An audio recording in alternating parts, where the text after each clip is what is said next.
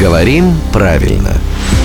Здравствуйте, Володя. Доброе утро. А, Слушательница Ольга написала вам довольно пространное письмо. Я сейчас попробую из этого письма только самое главное для вас а, вычленить. В последние годы все большее количество людей допускают использование в своей речи жаргонизма по ходу. Ну, по ходу сегодня будет холодно, в этом смысле.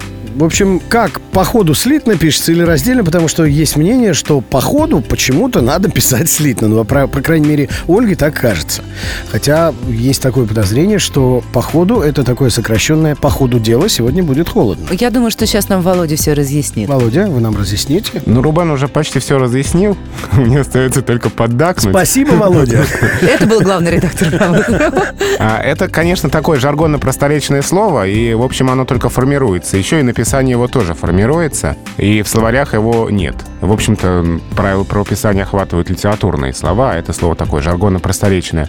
Но право в том, что это написание, здесь корректно раздельное написание, как и в литературном сочетании по ходу дела. Здесь нет причин писать слитно. Это точно такое же по ходу, как и в литературном языке. Ну, то есть, по ходу сегодня будет хорошая погода, пишем раздельно. Или по ходу пьесы выяснилось, что... Да, да, то же самое по ходу, да. А, ну и по ходу нашей рубрики «Говорим правильно» мне остается только напомнить, что это был главный редактор «Грамотру» Владимир Пахомов. По ходу он приходит к нам каждое буднее утро, по ходу где-то в районе 7.50, 8.50 и 9.50, ну, утра.